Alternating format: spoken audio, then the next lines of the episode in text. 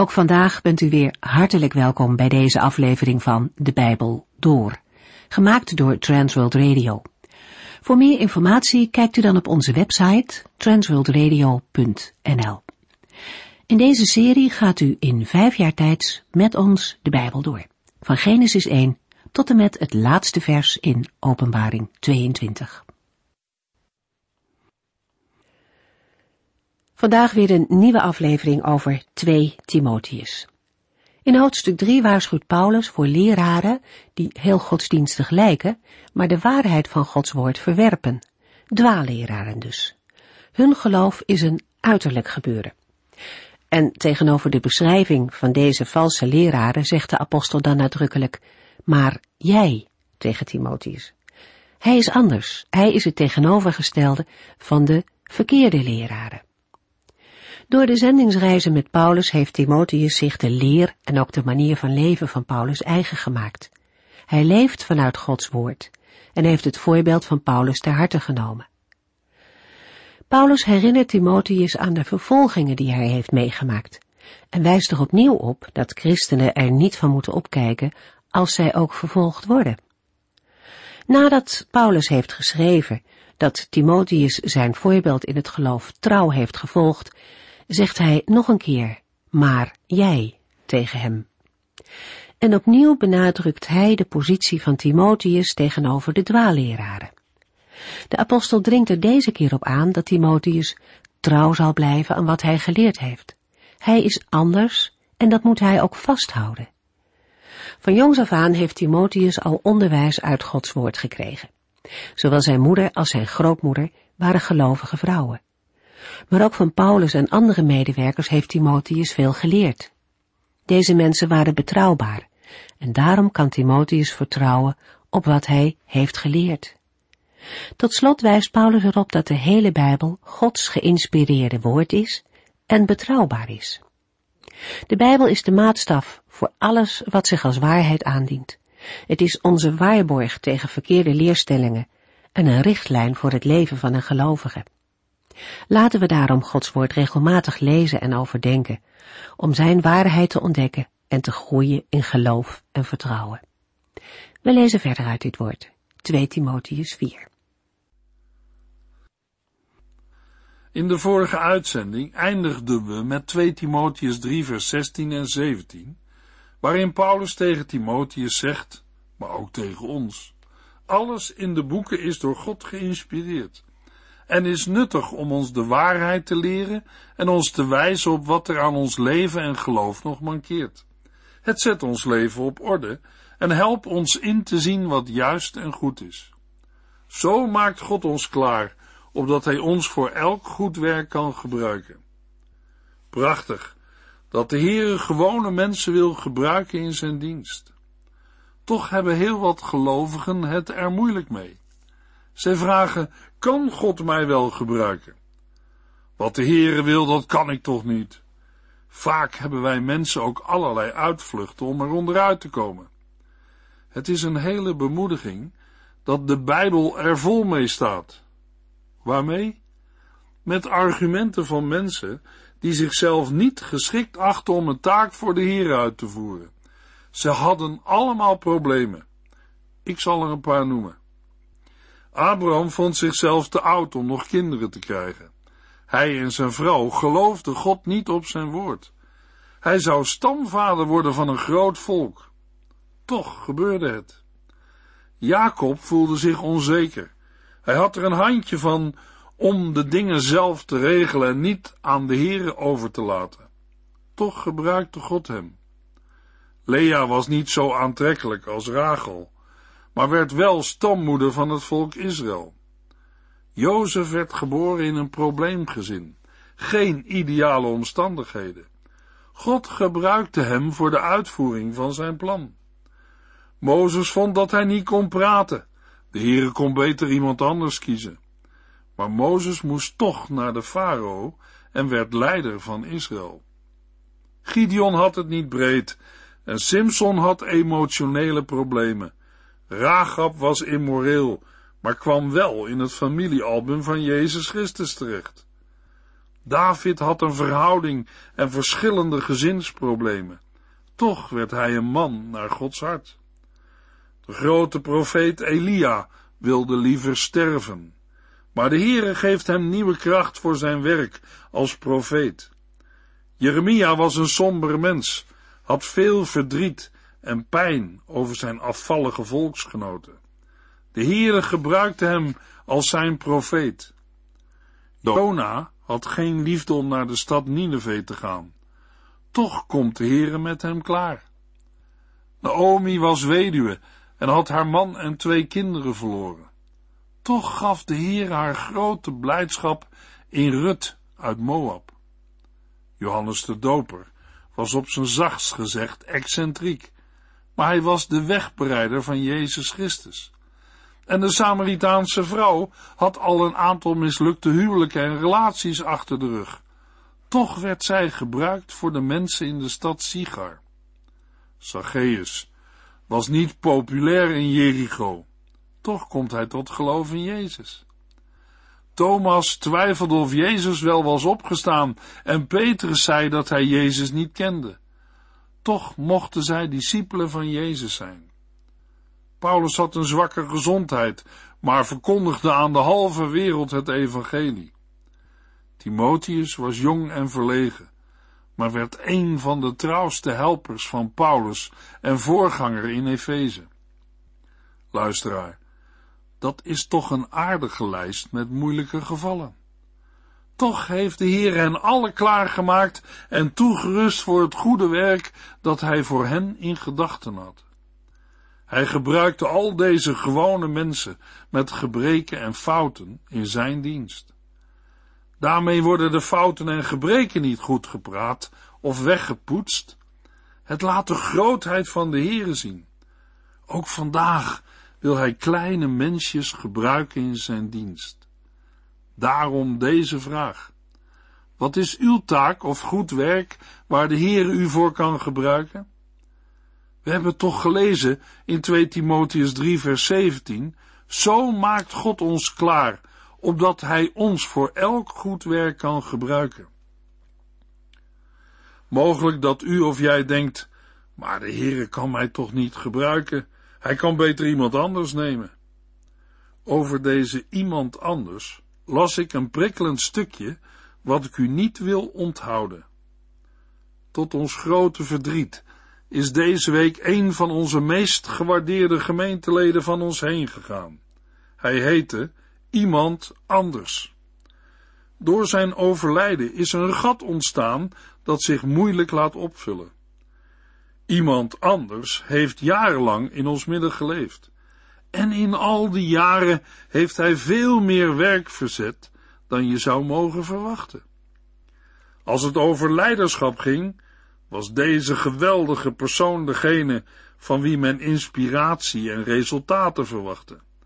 Dan werd er gezegd, iemand anders kan wel met die groep werken. Bij elk karwei en bij elke studie en vergadering lag één naam bestorven op ieders lippen. Iemand anders. Laat iemand anders het doen, klonk het alom in de gemeente. Het was ook algemeen bekend dat iemand anders een van de gulste gevers in de gemeente was.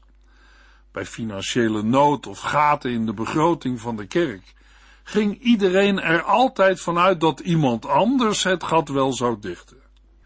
Iemand anders was een prachtmens die soms bovenmenselijke trekken vertoonde. Maar op een gegeven moment hield het op. Om eerlijk te zijn, iedereen verwachtte te veel van iemand anders. Nu is iemand anders er niet meer en wij, wij vragen ons af wat we nu moeten. Iemand anders heeft een schitterend voorbeeld nagelaten, maar wie gaat het navolgen? Wie neemt nu het werk op zich dat iemand anders altijd deed?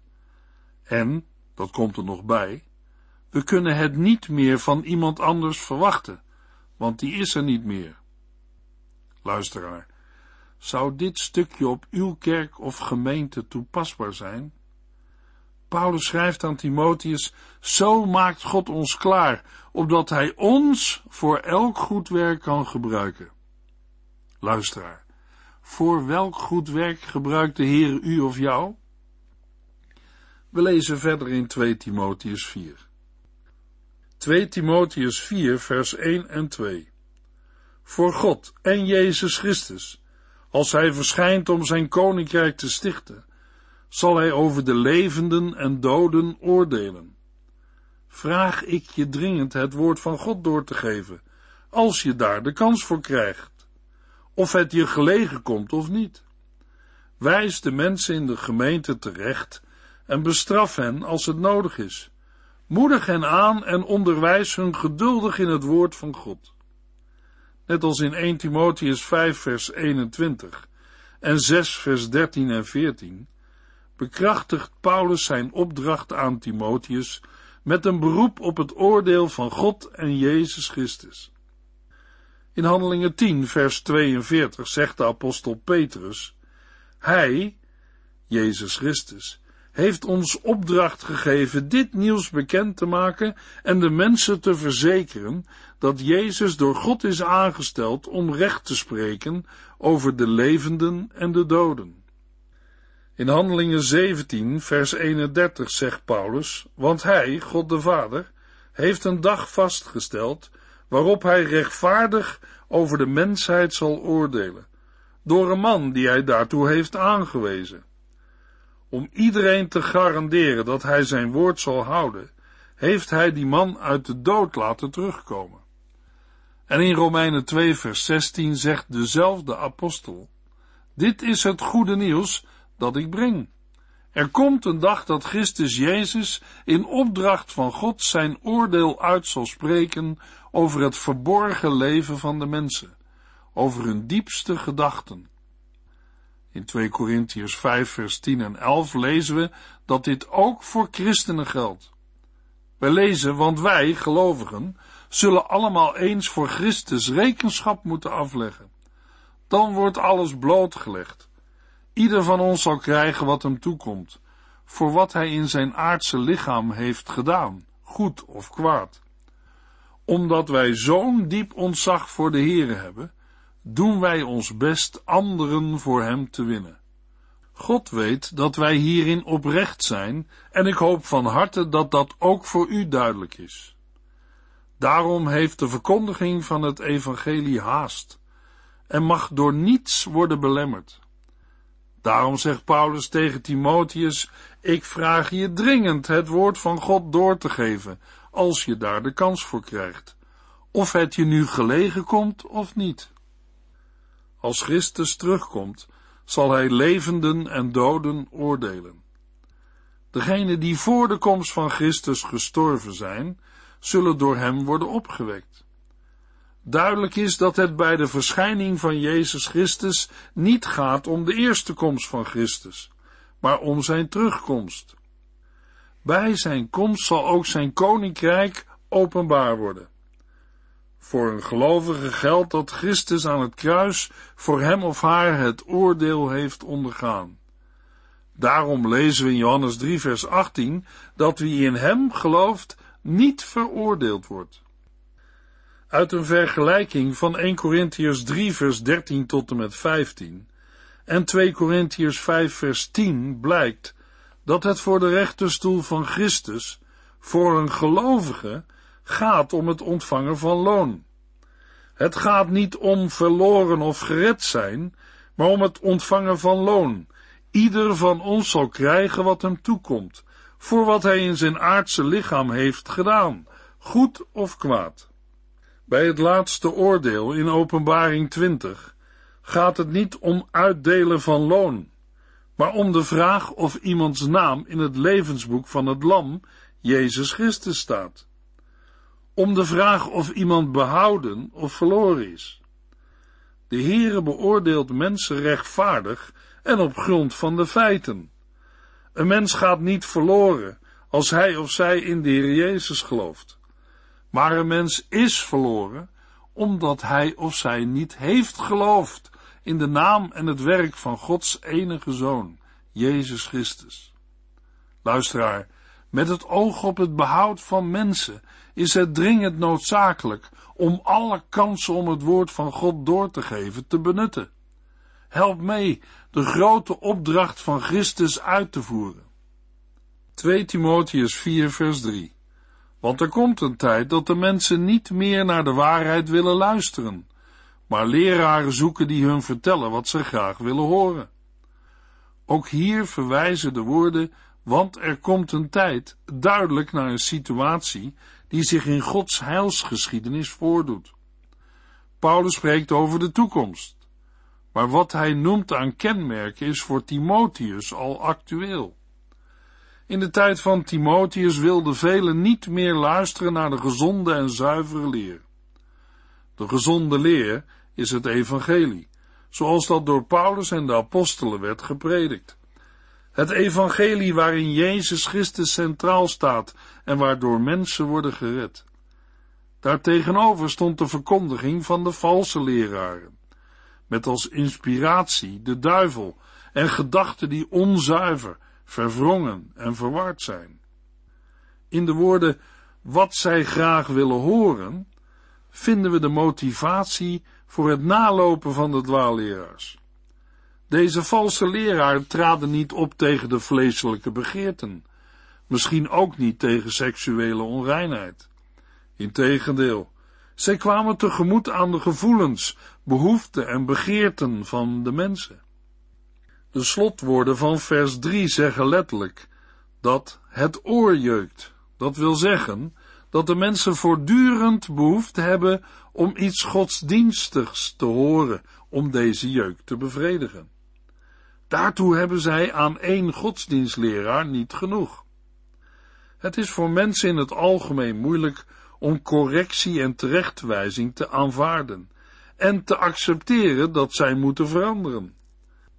Maar hoezeer de waarheid ook pijn doet, we moeten bereid zijn er gehoor aan te geven, zodat we de Here beter kunnen gehoorzamen en dienen. 2 Timotheus 4, vers 4 zij zullen niet naar de waarheid luisteren, maar hun eigen dwaze ideeën volgen. Door het oor van de waarheid af te keren en niet meer te luisteren naar de prediking van het evangelie, keren mensen ook zichzelf van de waarheid af.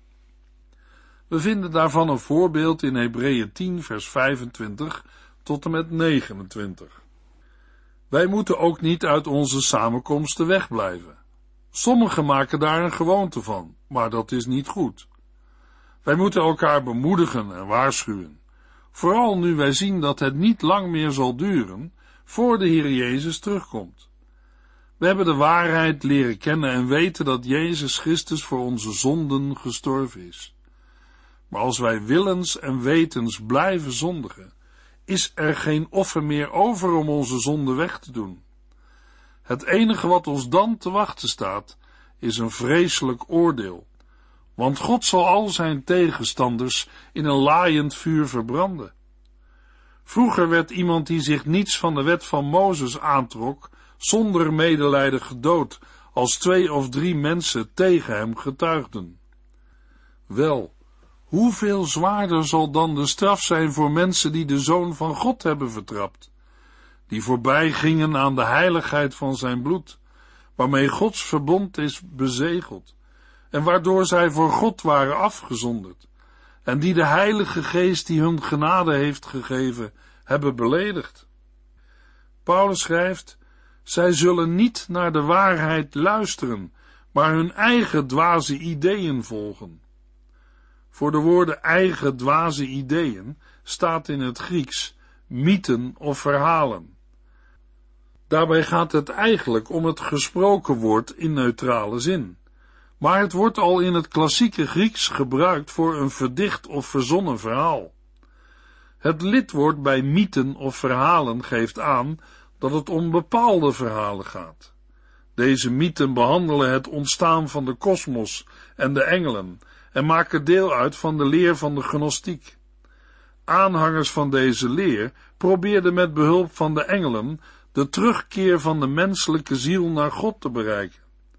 Niet Jezus Christus, maar de engelen en de overige geestelijke machten en overheden stonden bij deze aanhangers van de gnostiek in het centrum van de belangstelling.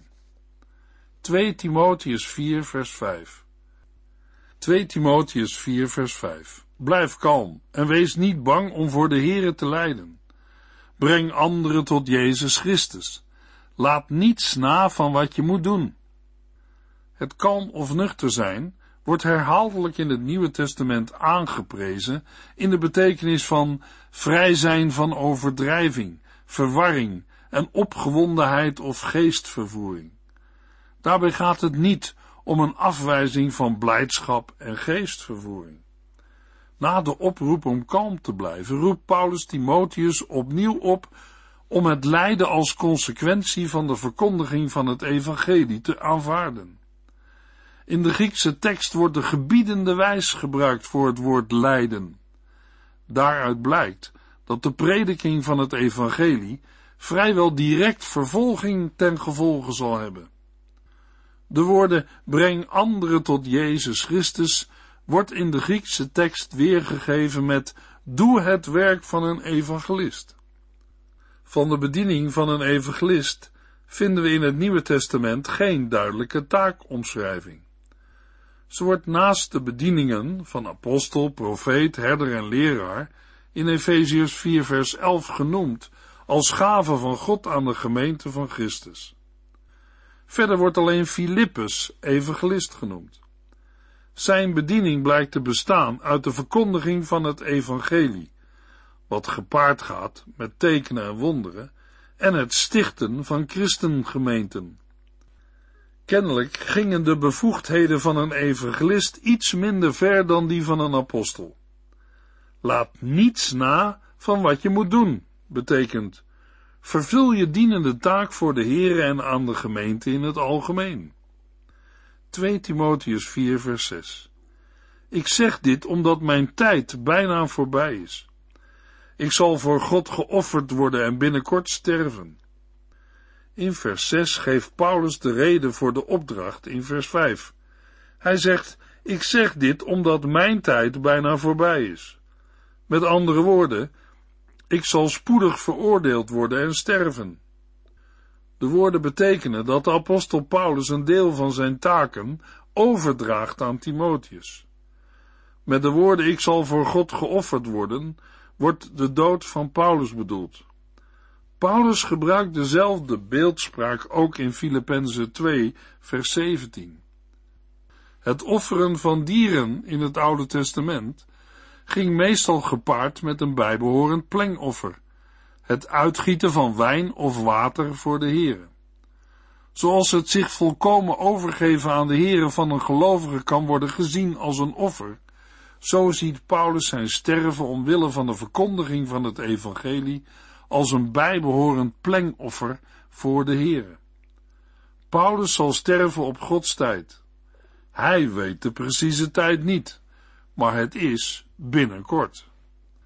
2 Timotheus 4 vers 7 Ik heb de goede strijd gestreden, de wedloop tot het einde gelopen, het geloof behouden. Vanuit het beeld van de wedloop moeten we strijd vertalen met wedstrijd. De betekenis is bij benadering: ik heb de wedstrijd tot een goed einde gebracht. Ik heb het geloof behouden, klinkt in het Nederlands te zwak, alsof Paulus het verlies van het geloof als een reële mogelijkheid zou hebben gezien. Het Griekse woord voor behouden betekent ook bewaren, bewaken of in acht nemen. Dan kunnen we bij behouden ook denken aan het geloof vasthouden en het vasthouden van de betrouwbare leer. De apostel Paulus ziet zijn leven en opdracht als voltooid. 2 Timotheus 4 vers 8 In de hemel wacht mij een krans, die de Heere de rechtvaardige rechter mij op de grote dag van zijn terugkeer zal geven. En niet alleen aan mij, maar ook aan alle mensen die vol verwachting naar zijn terugkeer uitkijken. Hoewel er bij een gewone sportwedstrijd niet meer dan één winnaar is, zullen bij de goede strijd alle gelovigen een krans ontvangen. In de Griekse tekst wordt een krans de krans van de gerechtigheid genoemd. Vanuit het Grieks zijn er dan twee vertaalmogelijkheden voor de krans van de gerechtigheid. Namelijk de krans die bestaat uit gerechtigheid, of de krans die volgt op rechtvaardigheid. In het eerste geval is de krans de volmaakte gerechtigheid die de gelovigen zullen ontvangen op de dag van de wederkomst van Christus. Net zoals de kroon van het leven uit Jacobus 1 en Openbaring 2 en de krans van de heerlijkheid in 1 Petrus 5. Zo is ook de krans van de gerechtigheid de volmaakte gerechtigheid.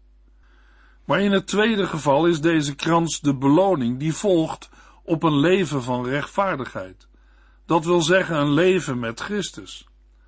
Want de volkomen rechtvaardigheid wordt niet pas bij de wederkomst van Christus, maar direct bij het sterven aan de gelovigen geschonken.